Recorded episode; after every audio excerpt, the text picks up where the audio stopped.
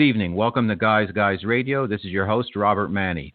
Welcome to the show. It is December sixth, twenty seventeen.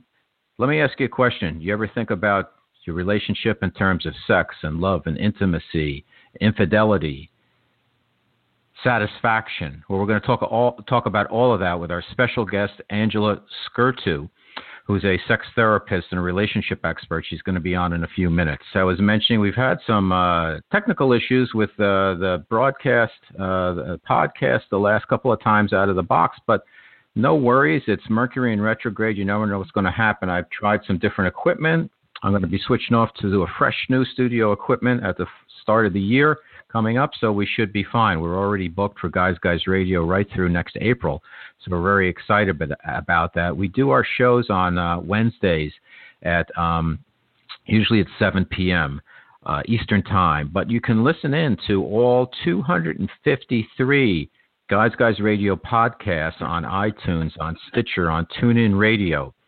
Rate us, review us, and subscribe, because we just keep going and going and going. And we're going to be adding a either once or twice monthly weekend podcast also, because we have so many guests that things are starting to get backed up. I mean, I'm already in mid-April now with guests coming up, so I think we're going to add some podcasts. So looking forward to that.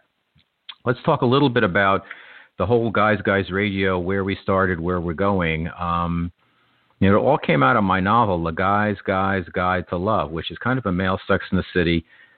The book's available. You can pick it up on Amazon. It's a great stocking stuffer. Uh, it's fun. It's kind of like Sex and the City meets Entourage. It's not really bro culture. It's really about love, and it's about two guys comp- competing in advertising for love, sex, power, and money. And from there, I started blogging because the main character in the book writes a column called The Guys Guys Guide to Love. And I started writing some blog posts on uh, robert manny dot com. And we've got almost two hundred seventy-five posts up there. We do at least one fresh one a week. They're about one thousand words to twelve hundred words long. We get syndicated to various other websites. But check us out on robert manny dot com. Also, we're on, uh, as I mentioned, iTunes, Stitcher, TuneIn Radio. We're on Twitter. We're on Facebook. We're on Instagram. We're all over the place. Um, and we just keep growing and growing and growing. And we really are spreading a message, which is when men and women can be at their best, everyone wins. So, and that's what we're all about. So let's talk a little bit about what's going on out in the world. And then we'll take a, uh, we'll do the Guys Guy of the Week. And uh, we'll take a very quick break. And we'll take it from there. So this is December. It's time where holidays are going to be right in our face right away. Um, Black Friday and all that stuff's behind us. Everybody's now. Today I was talking to my wife. Should we send out holiday cards? We got to put a card together. We should get a picture of my son on there. All that scrambling. I've already noticed uh, that the uh, shipment shipments for uh, I've ordered gifts online, as I guess everybody's doing nowadays, and I noticed that everything's backed up. I've gotten wrong stuff. I've not received things, um, real problem. And um, I think the system, the transportation system has been overloaded, that they don't have the capacity with, uh, you know, the rise of Amazon and the rise of online shopping. It goes up a couple of, you know, a couple of billion dollars every year, that I don't know if the system is in position to handle it from an infrastructure standpoint.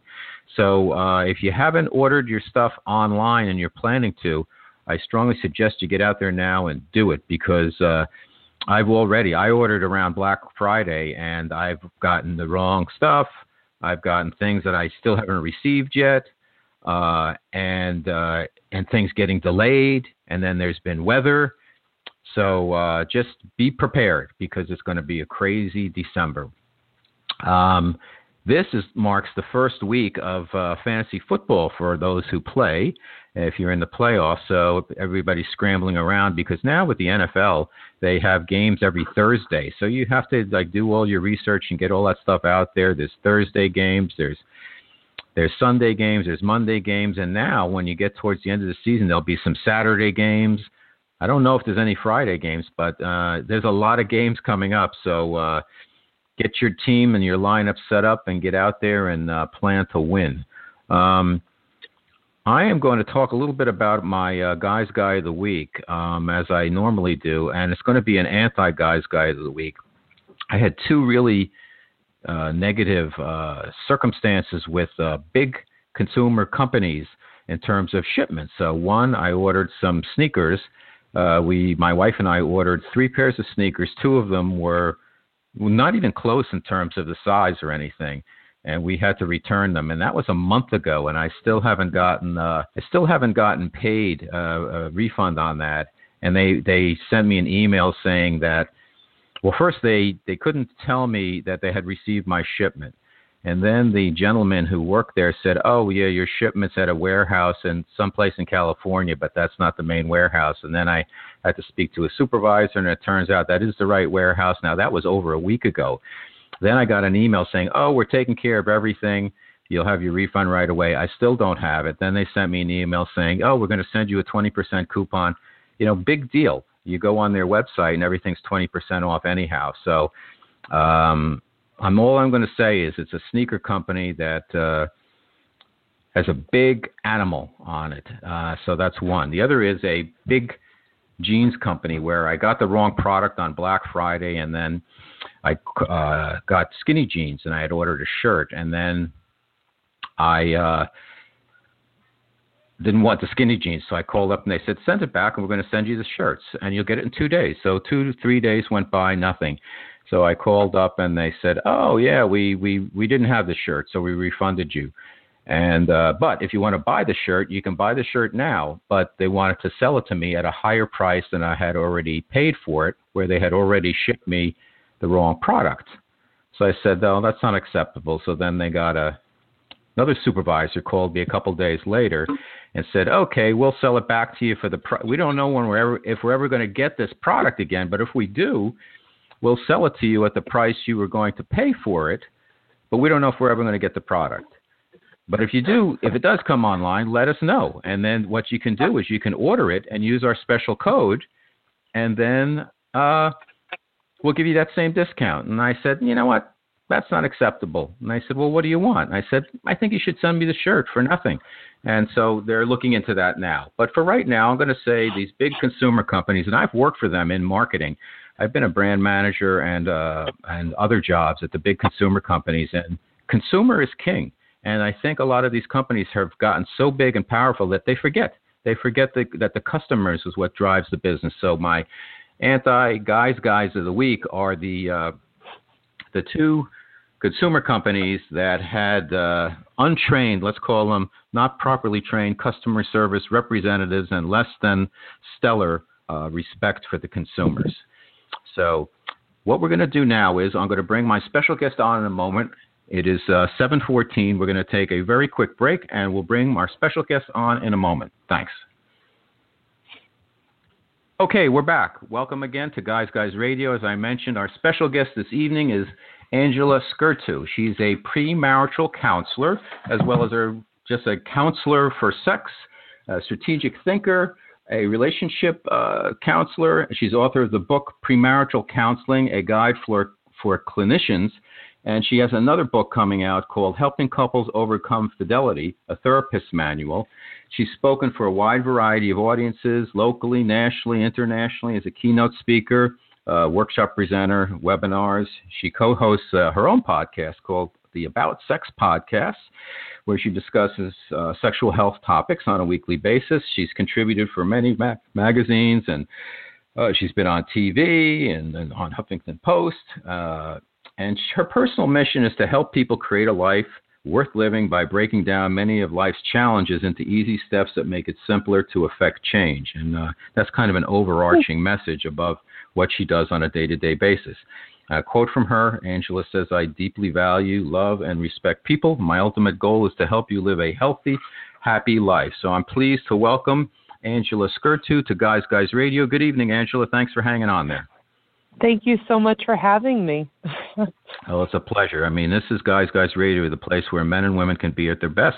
Better men, better world. We really are uh, starting a movement where we're recognizing the long overdue recognition for women. And uh, we like to say that it's never been a better time to be a guy. And guys can be whatever they want to be now, but it's less clear who they are right now. So we're at a, a crazy place in time where mo- m- women are ascending and guys are kind of sometimes not sure what their roles are. So I think doing what you do is perfect. So tell us about what inspired you to become a, a therapist. Well, I mean, a lot of different things. Um, growing up, I kind of was in a conservative background, and I, I heard a lot of shame and fear messages when it came to sex or no information about sex. And um, what I found is those are really bad ways to approach sex. And I'm not the only person who was raised in that mentality. A lot of couples that I work with currently are struggling with that mentality now, that either they feel like they can't talk about sex with each other, and um, or they're in the opposite role where they feel like they're almost like in a fight or flight response when it comes to sex, which is fight about it when they're mad about it, or do kind of a therapy session around it. And all of those things get you no closer to a better sex life. And so that's one piece of it. And, of course, I've always wanted to help people have better relationships. I love studying marriage and, and happiness, and kind of, you know, like I love getting involved in the research to explore, like, what really gets people there? How do people have awesome relationships? So um, just kind of having a, a background where I saw things not working very well was my start. I um, happen to have a lot of young friends who were getting married at very young ages as a result of kind of the training that we all went through, you know, just religious stuff. And it's funny because literally a year after, all of them would say things like, all the females that were my friends would say, you know what, I don't like sex. I'm kind of just doing it for him now. It's not it's not my cup of tea, but, you know, I'll just do this for him. And that's like a really bad mentality for good sex, because essentially it makes women not want to do it all together. And then it makes right. men struggle, too, because then they're unhappy. You know, I mean, a big piece of, of a happy relationship is a happy sex life. And so Let me ask, a combination of that. okay, let's let's hold on that point. Let's drill down a little bit on that point, because what okay. is it that, uh, from your experience, when you're speaking to some of these women and they're, uh, you know, they get married and they're like, well, I, you know, I'm not that interested in having sex anymore. Whereas, you know, the guys, I think, uh, correct me if I'm wrong, they're uh, they're pretty in, much into sex, and when they get married, they think, well, great, I got my own like sex companion here all the time. And uh, sometimes mm-hmm. the dynamic change, and then when you have a child or children come into the picture, then sex becomes uh, less uh, driving force in the uh, relationship. So how do you, how, what what what causes all of this? And it sounds like there's a bigger change with women than there is for guys. And I'm not that's not judgmental or anything. It's just an observation. No. I, You know, if I if I were to kind of, so like, first of all, the answer is always it's complex. But like, I've sure. been seeing a pattern in people, and that I just kind of want to put out there. So what I see in the young twenties is people work very hard, and they lose some of the hobbies or personal interests that they once had in high school. Like, people used to have extracurricular activities, but then they suddenly, they become working age, and then they focus that, and then they're looking for a partner. So they find their partner. Now, everybody for that first six months to two years has a decent, or most people, I shouldn't say everybody, because of course there's always going to be somebody who calls in and says, well, I didn't have a good sex life my first six months to two years. So there are your outliers. Don't, don't get me wrong. But for the most part, people will say that first six months to two years was great because everything's new. You're kind of excited to learn about each other. You're in that like honeymoon period. Everybody calls it the honeymoon period, right? So mm-hmm. then after that six months to two years, what happens is, Um, sex starts to dwindle. That that natural desire that used to come out is it's it's something you have to work for. And a lot of people haven't been taught this, right? That like, okay, yeah, the desire is going to dwindle, but that doesn't mean you don't get desire. It means you have to work more at it. You have to explore what you like and what you don't like. And why I mentioned like this workaholism piece is that you also need individual time for yourselves, and you need couple time, and it needs to not be like um, like working sixty-hour weeks and then trying to shove in sex in somewhere in these open spaces. And, um, you know, it's funny. I actually was just in an article talking about this, and, and, like, I don't think that people don't know how to have sex. I think that people do not have time for it. And when you're working like that, it makes it very difficult to enjoy sex, and especially for women, because women need to be able to relax. We need to be able to get our mind in the game. It's not that guys don't need to get their mind in the game, but I think sometimes men are a little bit more motivated to get in the game. You know, mm-hmm. like, sure. you want you want sex, you enjoy it. So, like, even if you weren't in the mood, many of you will find a way to get in the mood. Whereas females, they really need to slow down. They need to relax. They need to have their thoughts away from that work day. And then you mentioned kids, right? So, like, okay, mm-hmm. now there already is this workaholism of, like, we're doing sixty-hour weeks, and now kids are involved, and now there's even less time for us and who we are as people, and it's work, work, work, and then it's also the kids take all the extra time, and there literally is nothing left for the couple or even the individual of just, you know what, like having a hobby or, I don't know, just getting alone time in a bath. And you need yeah, those sure. things to relax, to potentially be interested in sex. So I don't know. I just see this thing happening. And then basically what happens is everybody loses themselves. And by the time they hit around the forties, hence my book about the infidelity piece, then they have, they get selfish. They're so mad because they've basically given all of themselves to everything else but what they need to be happy. And then somebody comes around who's finally giving them attention, and they are more open to doing it because they're unhappy. And it's like this grass is greener mentality that people get into. And what I think is that throughout life, we need to have a better work-life balance. You really do need to still have time as a couple and time as individuals, even when you have kids.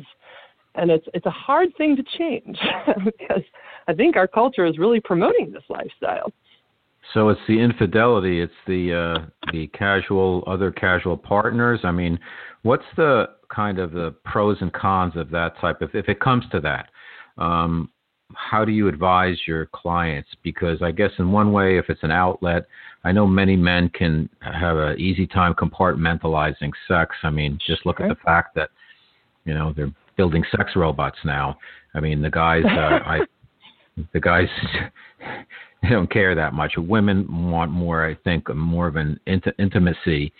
And um, but if they're now seeing this uh, no strings attached outlet uh, that doesn't have the same anxiety as maybe their home life, uh, it seems like, well, okay, mm-hmm. I can do that. But talk, talk, I'm just riffing. Just talk to us a little sure, bit about sure. what, what some of that those dynamics.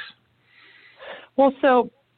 Like I said, I really think it comes, it starts with this loneliness in your marriage that basically people are putting the relationship on the back burner.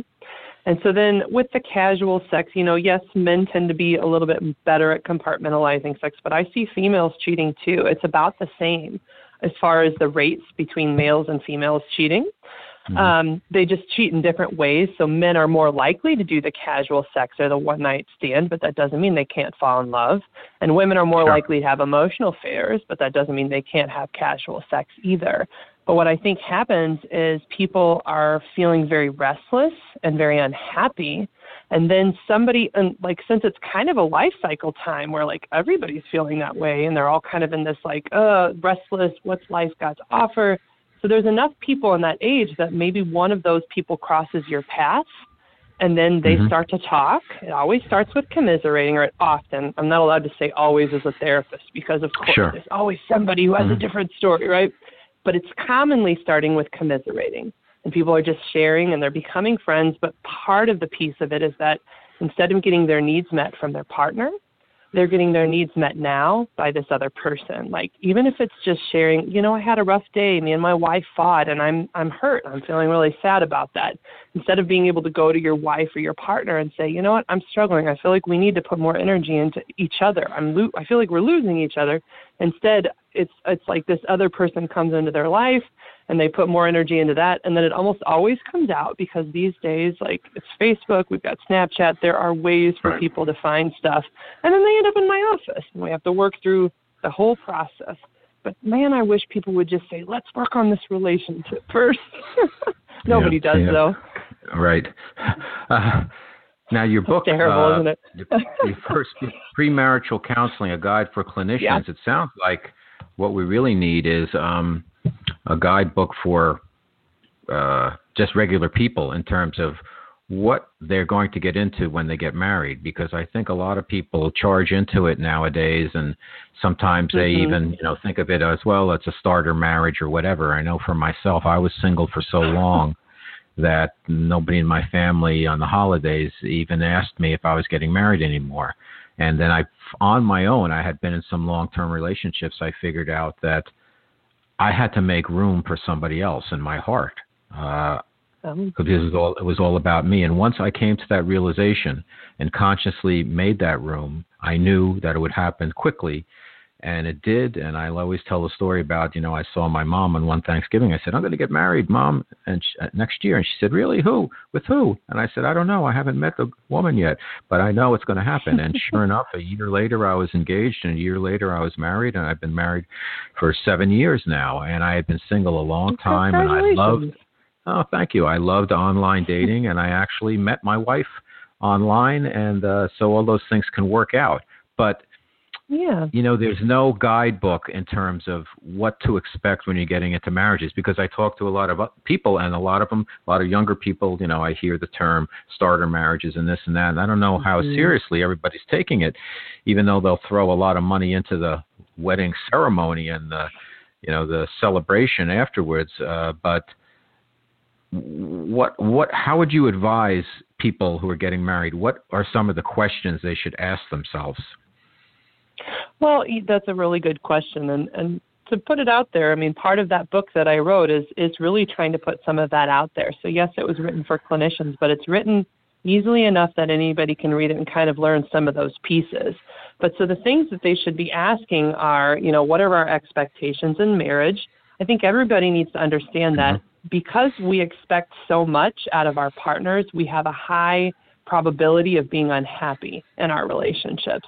And so some of it is really looking at all that you're asking of your partner. Like you're asking them to be your best friend, your best lover, mm-hmm. to work on being great parents together, to explore finances, to like be partners in life. And if you look back just a few hundred years ago, marriage was more about a financial connection or like mm-hmm. a way to That's move true. Up status. And it was it was a little bit less about the love and all of this other stuff that we're asking for. Um, that doesn't mean there's a right or wrong to that. I mean, I think it's good that we can choose love based on, you know, like being in love, not just being in marriages out of convenience or for finance. But I still think that you practically have to address those conversations. Part of what I cover in the book is, um, have you had a conversation about finances? Are you guys being open and honest about what debts you're bringing into the relationship? That's a piece of it.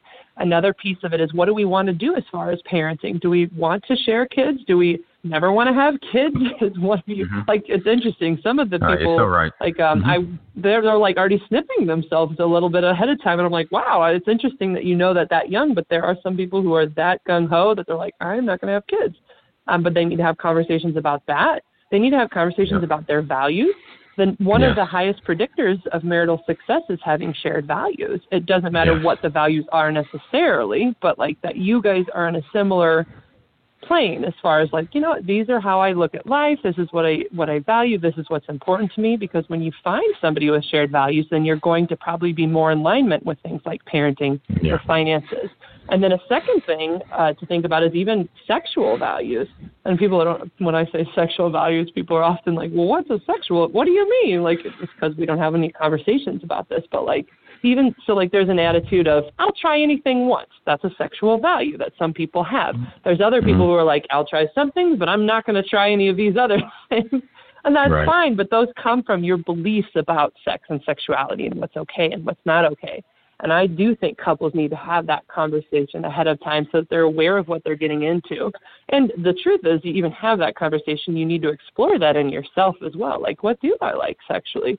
I think it's worth it to sow your wild oats a little bit before marriage to just even explore, like, what do I like? What partners do I work well with? What partners do I mm-hmm. suck with? Because, right. I mean, there's a lot of things that can happen in a marriage. How does um, well, let's talk about sex a little bit, Angela. Um, how how does uh, you know, porn is such a part of our culture now, particularly for mm-hmm. the younger men. Um, what's your views on terms of uh, porn and how to manage, because it's a fact of life, how to how to manage it? I mean, you know, I, I don't want to say sure. Instagram is porn, but there's a lot of there's a lot of young people just putting it all out there uh, every sure. day. updates well, on and everything. I... And it's like, you know what? It's like, whatever. You know, this is a generation that says, hey, I'm young, I'm good looking, I'm putting it out there. This is what I'm doing. I don't have any, there's no filter. I get it. But on the other hand, you know, it used to be, you know, a guy would buy a magazine and then go in his room. Now it's mm-hmm. like images, imagery everywhere. And it's not just a certain type of woman. It's like everywhere. So how do you, sure. you know, it's threatening, I guess. It can be intimidating, not threatening, but let's call it intimidating for a woman in a relationship, knowing that her guy is going to be, uh, Aval- get an avalanche of these images if he just goes online, you know, and pokes around a little bit. How do how do how do how do couples manage this? Well, so I think attitude is everything. So um, to put it out there, I'm a sex positive therapist, and that means that I'm always trying to take an approach that is encouraging um, positive ideas about sex, not like uh, condemning it. Or uh, I I try to avoid sure. any shame, fear, or guilt-based messages about it because to, to be honest, we've had porn since the dawn of time. I mean, like in art, long ago there were naked people. That's just old-timey porn.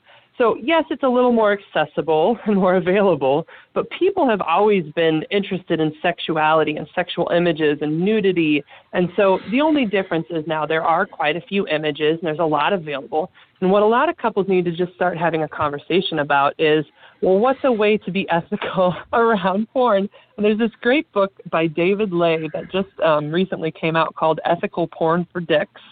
And it's all about no how to take a positive approach to porn, but also being honest with your partner about what you're doing. So, for example, um, I talk a lot about sexual ethics. And one of the sexual ethics I think is very important for couples to work towards is honesty. And so for my guys, I always tell them, you need to be honest if you're watching porn. Don't lie. Some men, because they're worried about what their females are going to think about, they say, oh, I don't watch porn. But, like, they recently tried to do research on men who don't watch porn, and they couldn't even start the research because they could not find a single college male who had not watched porn. So sure. to like try to say that, that like, oh, they should just stop watching porn or that's evil is unrealistic. Men like porn. Men are visual. They love seeing naked women. Um, so rather than taking that approach, it's being honest. I do watch porn. I like to do it to masturbate. I don't want to do this instead of sex. I would rather have sex with you, but this is something, if I have higher desire, that I do to enjoy my own sexuality. Um, and some couples find ways to look at it together and in a way that feels good to them. Other couples don't, and that's okay.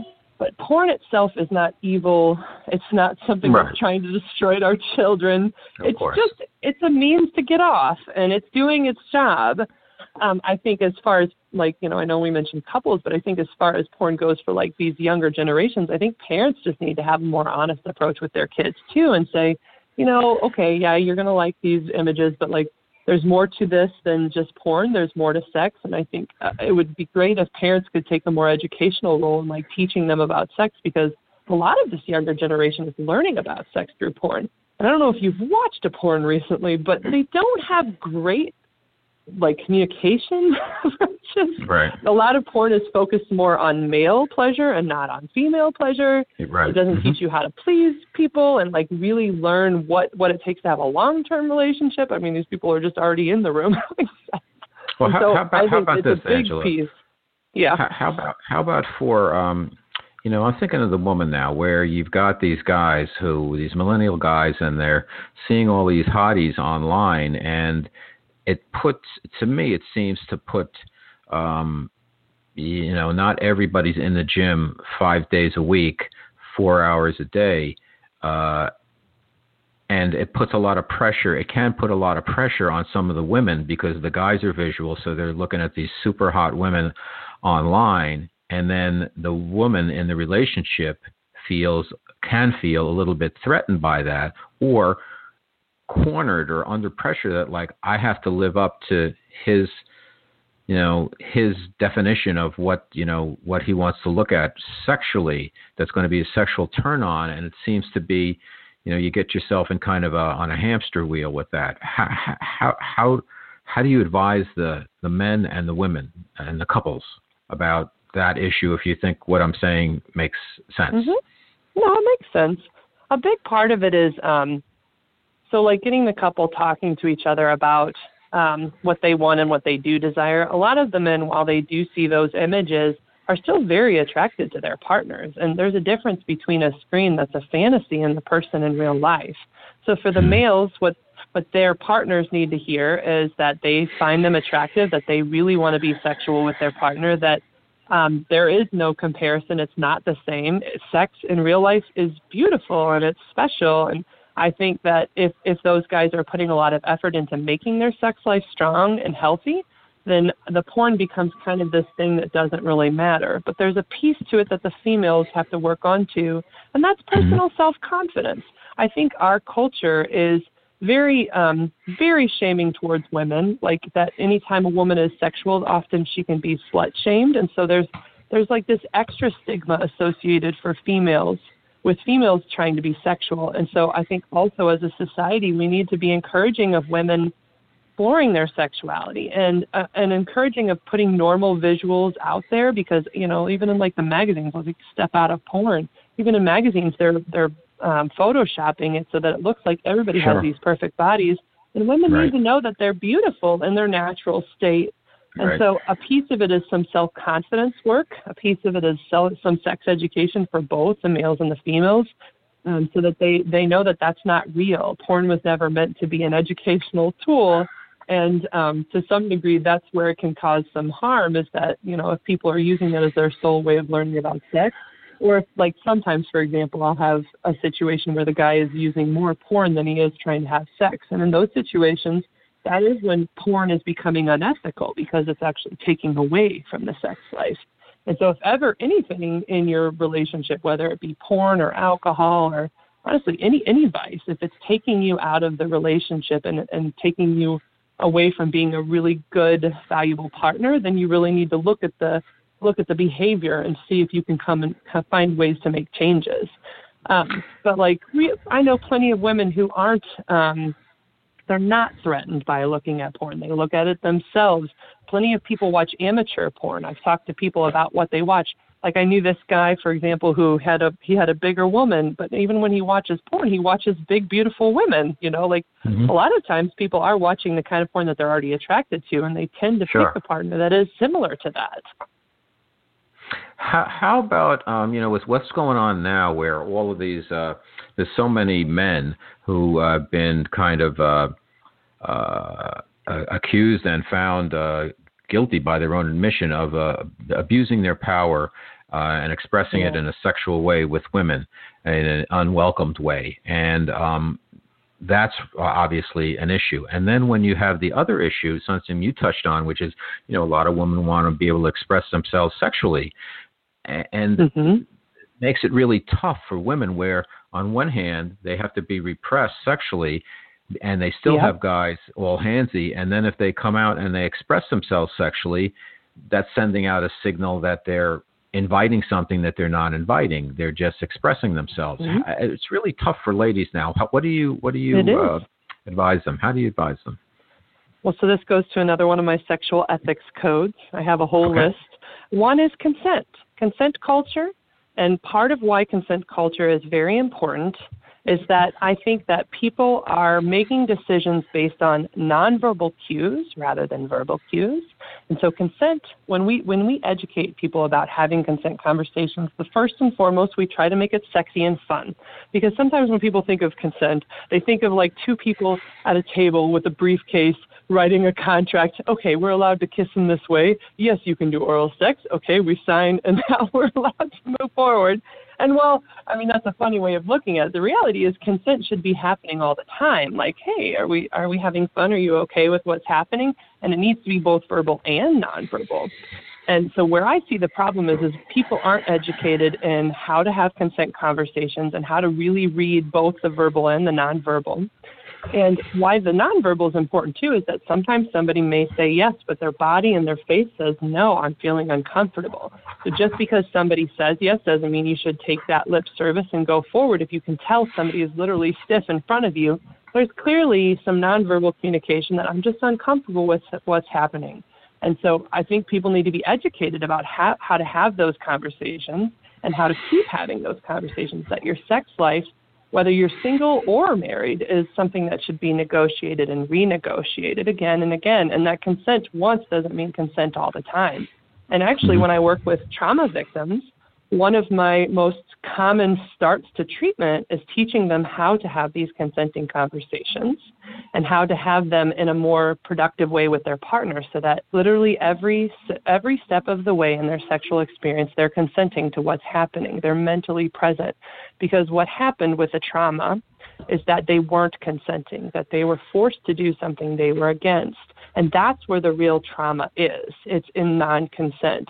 And so if we can have more honest conversations about how to do that and to be really respectful if somebody is not there or not consenting, then I think people could be better to each other. I think that's one piece of it. A second piece is boundaries.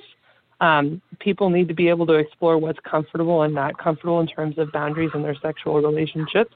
One way I've been describing boundaries is that boundaries make it safe for people to come in. And so, for example, even in a teenage relationship, say say the girl's ready to kiss, but she's not ready to go beyond that.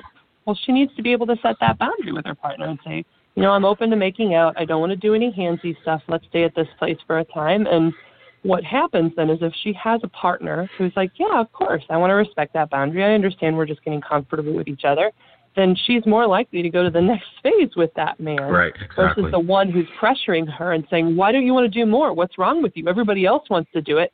That's not respecting a boundary. That's pressuring a boundary. And actually, that like if you were to imagine a boundary like a fence around somebody's house, imagine like this is a person basically standing at the fence and shaking it and saying, you know, like if you had that neighbor shaking their fence, they wouldn't, you wouldn't let them in. You'd probably call the cops. And yet this kind of behavior happens every day where people are like, what's wrong with you? Why don't you want to do this? Everybody else wants to do that. That's not respecting a boundary.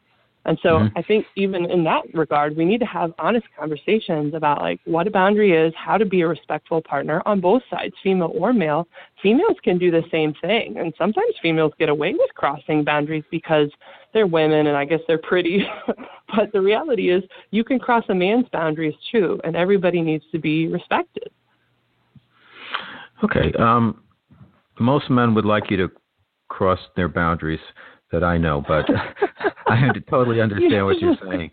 Um, well, like so, as long as there's a conversation that they're open to, usually then it's yeah. not a boundary. yeah, yeah. Uh, the couples who come to you, um, wh- what is the kind of pig in the python in terms of the issues? Um, what what do most couples, if you could say, and is it like fifty percent of them, or I know everybody's different, but, you know, there's, I'm sure, like, listen, I do hypnosis, and uh, the, the three things that we we deal with people the most are becoming a non-smoker, sleeping better, weight management. To me, it, the bigger issue is uh, self-esteem. Um, okay. And that's that's those four things are really what everything flows through. Number one is the self-esteem, and all the other stuff is, to mm-hmm. me, kind of spokes on the wheel. When people come to you for your services, and it's a couple, what are you yeah. usually uh, hearing from them? Well, there's, all, there's often confidence. Yeah, sure. I mean, there's often a confidence issue going on, and I totally agree with you. A big piece of getting comfortable in your relationship, getting comfortable in yourself is, is, is like acceptance, being able to get comfortable with who you are, getting to know what's important to you, that making it okay for you to have a preference and then putting it out there. And I, I think that, you know, some piece of this is always confidence that, like, I think as a As a culture, we need to help people to be accepting of themselves so they can be accepting of others. I've noticed that when people are more self-critical, um, they tend to do more of the behaviors that they don't want to do. So, for example, let's, let's bring porn back into the mix. So, like, if a guy is very critical and damning of himself when it comes to pornography, he is more likely to watch more porn than if he can be very accepting of himself and And and even forgiving, like even if he wants to shift the behavior, being able to say, you know what, you know, I made a mistake, but you know what, I, I still want to, I'm going to get back on the wagon. I want to help. I want to be more of a sexual partner with my wife. And, and while porn is a part of my life, I don't want it to be all of my life. And so I think a big part of behavior change for it to be successful is like deep empathy for yourself as a human being. Okay. Um, your new book that's coming out uh, next spring, it looks like, or early spring, Helping Couples Overcome Infidelity, a Therapist's Manual. What's the thinking behind that, Angela? Well, it's it's it's been a tough, I'll say it's been a tough write, because the truth is half of my practice is infidelity. Um, like I was talking about earlier, a, a big portion, I, I sometimes just feel like forty is the age where everybody just crashes and burns it all to the ground. Now, I know not everybody does it, but it's such a high number and such a high number in my practice that it makes me feel that way. But the thinking behind it was I, I, I've noticed that a lot of couples will have done other therapy that was unhelpful, and they'll come to me and they'll they'll stay with me for an entire year working through it, because they they did need to talk about some of these topics. And they, you know, like they went to a therapy where basically they kind of had chit chats. They maybe tried to work on the relationship, but they didn't have specific things to do to make the situation better. Um, one of the things that I, one of the things I try to cover is like, these are the specific milestones that help people feel like they're actually getting through this situation. After an affair, the impact is just devastating. If you were to just imagine, like, mm-hmm. your marriage is a mirror, like it's crashed yeah. and shattered on the ground, essentially. Couples go through this huge roller coaster of high highs and low lows, and they have no idea what to do. And the biggest thing they need from their therapist is guidance, direction. And the crazy thing is, is a lot of therapists have been trained in this kind of, um, don't have an agenda, just kind of let them lead. And the problem with this, this particular issue, infidelity, is nobody knows what to do at the end of a, after infidelity. Like, yes, you can ask them what their goals are, but a lot of them are like, I have no idea what to do. My whole life has fallen apart. Please give me some step to take because I'm lost. And so I've really just tried to identify, like, these are the kinds of steps that help people get through this. So some of the things are clarity. That's one of the chapters, which is basically mm-hmm. people need to ask a bunch of questions and understand a little bit about how things happened, why things happened, and, um, you know, what were some of the steps that led to this in the relationship.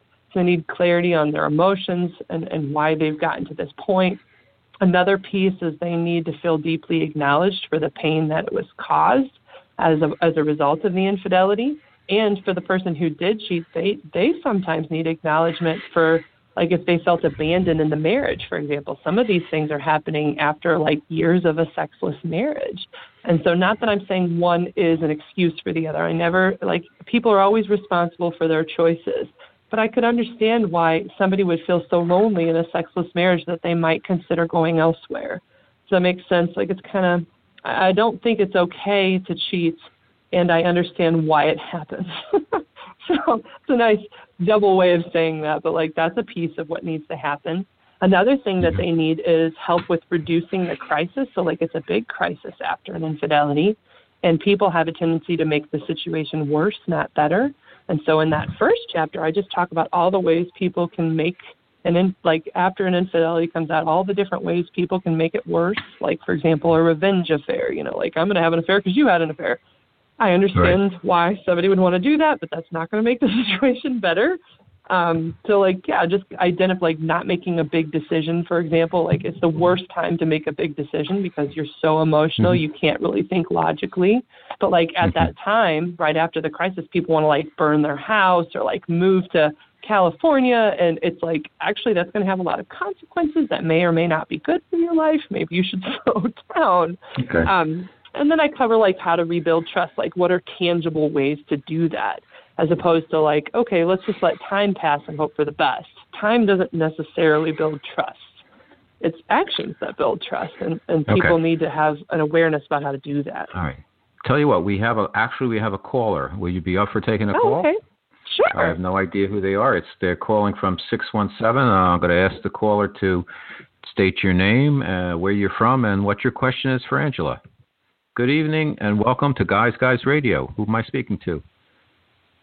Oh, hi. I don't have a question, but my name is Sheba. Okay. You're calling into the show, though, so you have no question? No, I'm just listening in. Okay. All right. Well, thanks so much. Well, thanks All for right. listening. Yeah. Thank you. All right. So let's let's let's continue. Uh, feel free to ask a question if you have one, though, if one comes up. We're, we're wrapping up soon. I have one. Um, I okay. was reading uh, another uh, post about um, robots, sex robots today. And they're happening. It's, it's, uh, you know, they're not there in terms of like marrying a human. Th- that's not there. But in ten years time, it's going to be completely different. And I'm wondering from a professional's point of view, what your thinking is in terms of, is, is this something that society should embrace, should be open to? Do you think it'll prevent sex crimes? Uh, is it uh, dysfunctional? What's your thoughts? Because it's going to happen. Yeah, I'm guessing it's going to happen. Um, you know, it's a, it's a little bit of a loaded question. So the, the honest answer is just that as long as we're being ethical with the sex robots, then, I mean, have a sex they'll robot. I, I see them. Huh? Well, yeah, exactly. Like maybe they'll they'll have artificial intelligence. Maybe they'll be able to have relationships. I think there was a movie recently out where they had like pe- humans having relationships with artificial, yeah. Yeah, yeah, yeah, intelligence. And so I, I'm I don't think I'm against it. I just think that, you know, in in the effort of being an ethical sexual person, you need to be honest with your partner. You need to make sure that there's consent for all parties. So like, say your partner is really uncomfortable with a sex robot, then there's no consent, which means either you pick a partner who's open to using a robot, or then you respect your partner's values and, and try to find a way to make a good sex life with your partner. But if there's not mutual consent, then that is sexually unethical. Another mm-hmm. piece to being sexually ethical is mutual pleasure. And so, like, I could see some couples using it to have threesomes or foursomes, but just in a way that maybe feels a little safer. I hadn't thought of that. Well, let me ask you this. I was just Let's imagining your... that as a possibility. Like, who right. knows? Well, how, how about this? Uh, you know, the way I was thinking of it is, let's say there's a couple and they're in a relationship, and like you mentioned at the beginning of the show, sometimes uh, uh, one of the partners, let's say more frequently, the woman might, like, she got over the sex thing. She's not that into it. And it's like, oh, no, I've got to do this again with him. And he's like, okay. He's frustrated. And it's like, all right, I won't go see another woman, but if I can, like, get it on with this robot, it'll make it a lot easier because I know I can always get sex when I want. It's not human. Mm-hmm. Um, and then we have a good relationship. I mean, these type of issues, I think, are going to come up. Uh, I think that's well, they the future. Probably will. It's got to happen. Any thoughts on that, or I'm way, am I ten it, years ahead? It would depend on the partner. It would depend mm-hmm. on if the partner is okay with that. Like, there are part, there are people who are asexual. Like, they exist. They just, they don't, they're not interested in sex. It just is yeah. not a part mm-hmm. of what they want. And so I could easily see a partner like that being like, you know what, yeah, feel free. If we can have this relationship side of things, but you get your sex taken care of elsewhere, feel free. But I know women and men of completely opposite point of view who would be very unhappy with the idea of somebody having sex with another person, even an A I. Like, these are the, also the people in the world who don't like their partners masturbating to porn, or maybe those people. And so in these situations, people need to be honest and upfront about what they do and what they like sexually, so that you can either make a conscious decision at the beginning of the relationship that you can handle that part of their sex life or not, or you can make an empathy uh, decision in the relationship that, you know what, I think having a good sex life with my partner is more important than having a sex life with a robot. Um, mm-hmm. But there will always be ethical issues because people aren't always – I mean, you know, I'm trying to create an ideal world here, right? And the reality is we live with humans. So there will be right. people who hurt each other. And, and so, I mean, the best thing is to have lots of conversations about it and communicate about what's okay or not okay. And then if ever you're in a relationship where you're unhappy with the way your partner is being sexually, as long as you've communicated that and they haven't tried to change it, then sometimes you need to find somebody who is in line with your values and your sexual interests. Because not everybody is meant to be, or not everybody meshes well, and that's kind of a reality of the situation too. Okay, last question for you, Angela, and thank you for being such a good guest. Uh, Angela Skyrtu is our uh, special guest on Guys Guys Radio. She's a speaker, an author, couples therapist, sex therapist. Her current book is Premarital Counseling, a guide for clinicians, but consumers will get a lot out of it also. It's got a lot of great ideas. What would be, yeah. uh, very quickly, your uh, one piece of advice for men and one piece of advice for women in terms of what they could do better to make relationships work?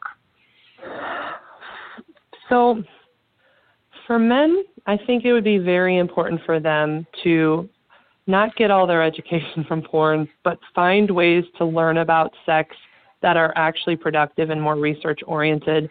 books that are great are like The Guide to Getting It On. Um, like I mentioned that book before, the ethical, um, ethical porn for dicks. I would, I would find any website that is sex positive and that offers a lot of research, and just arm yourself with facts about sex, because the more facts you have, the easier you are, it is for you to communicate about what you want and what's okay, and even learn like what all the sexual ethics are. That's what I would suggest for the guys. And for the girls, I would suggest they masturbate as much as possible so they can explore their bodies and get yeah. comfortable with themselves, because I think women are given this message that they're not allowed to be sexual, and it's bad for them. Women, you're sexual. You're sexual people, and it's okay for you to be sexual.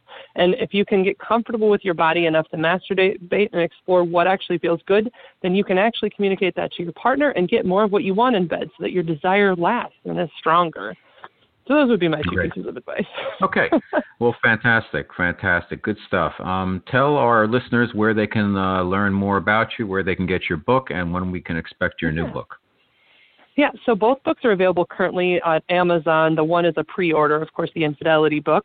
Um, you can actually see me as a therapist at w w w dot therapist in saint louis dot com. That's my business website. And you can check out the podcast at w w w dot about sex podcast dot com, or just look up About Sex with Angela Skyrtu, because I have such a weird last name. It's very easy to find me. Fantastic. Well, listen, thanks so much, Angela. It's been a pleasure meeting you, having you a guest on Guys Guys Radio, and keep up doing all the good work, and uh, watch out for the robots. Thank you for having me. An interesting topic. I didn't even think about robots. I just I just saw a couple of things in the last couple of days, and I'm like, wow, it's really happening. Oh, uh, it's yeah, it's a new world, man. Yep. All right. Well, listen, take all care. Right. Happy holidays, and uh, thanks so much for being our guest on Guys Guys Radio.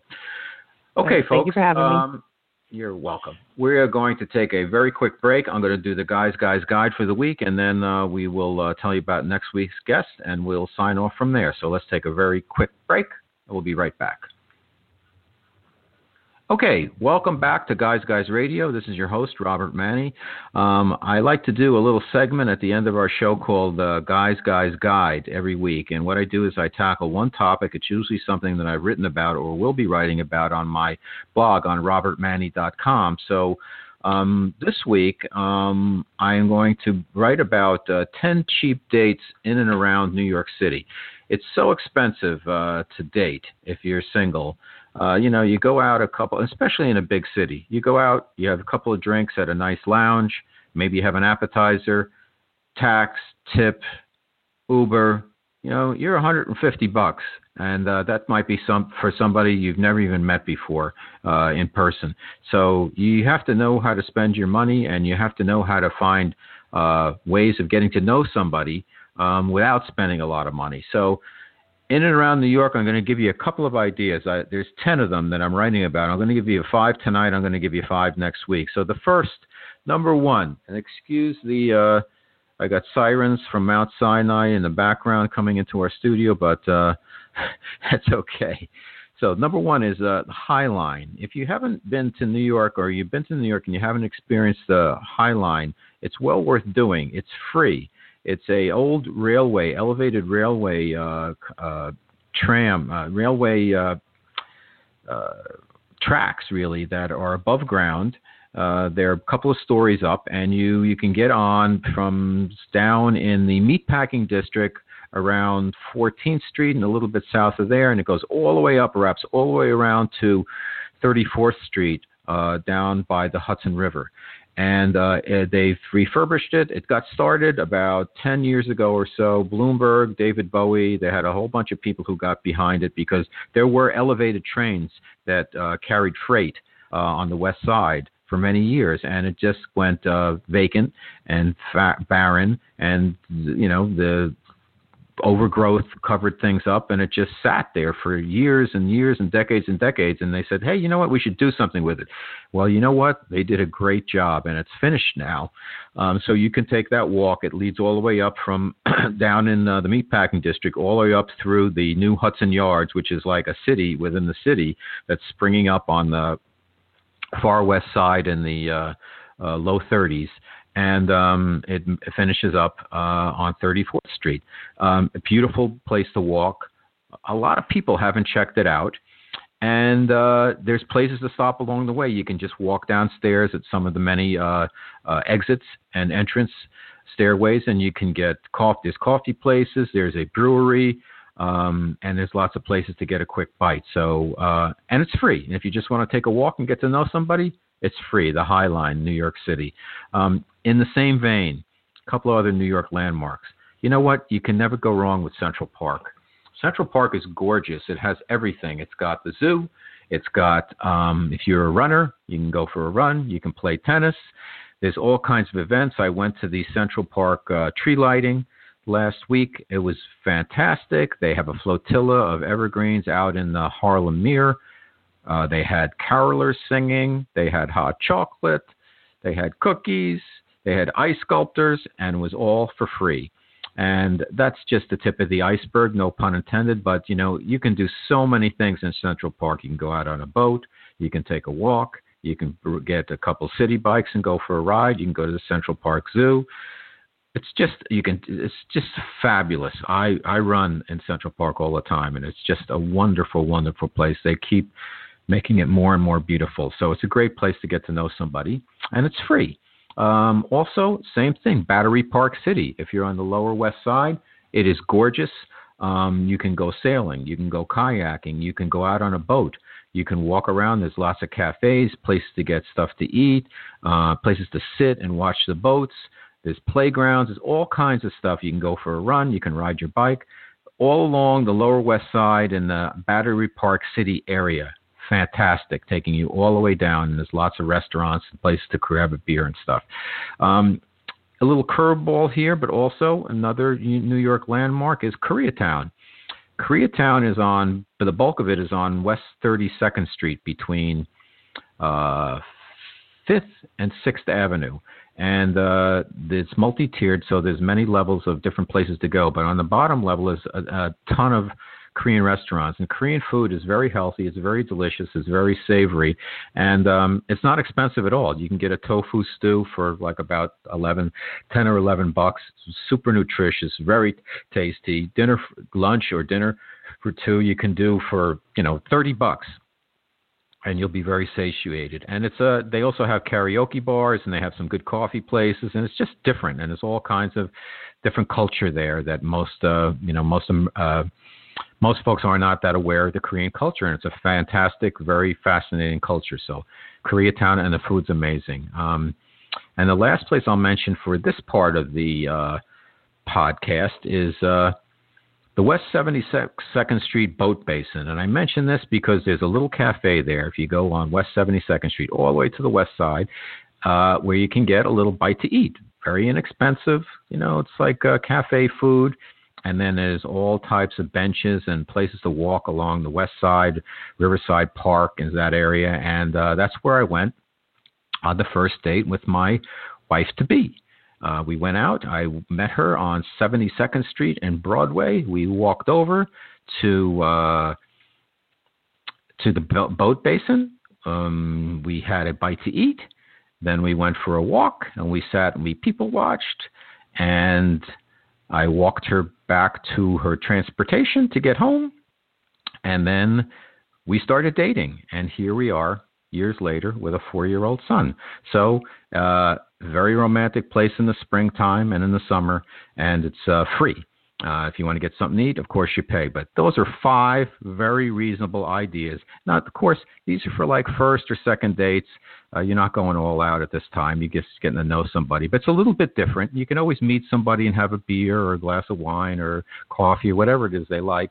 But if you want to do something a little bit different, so here's a couple of things to consider. So that's our show for this evening. That's our Guys Guys Radio. Again, it's Wednesday, December sixth. Wow, the year has flown by. Next week, we've got relationship expert Fauna Solomon's going to be back with us on Guys Guys Radio. She's a fantastic uh, dating coach. I can't wait to get her back here, and um, it's been a good show. Um, so once again, as I always like to say, have a great week, and remember that, guys, guys, finish first.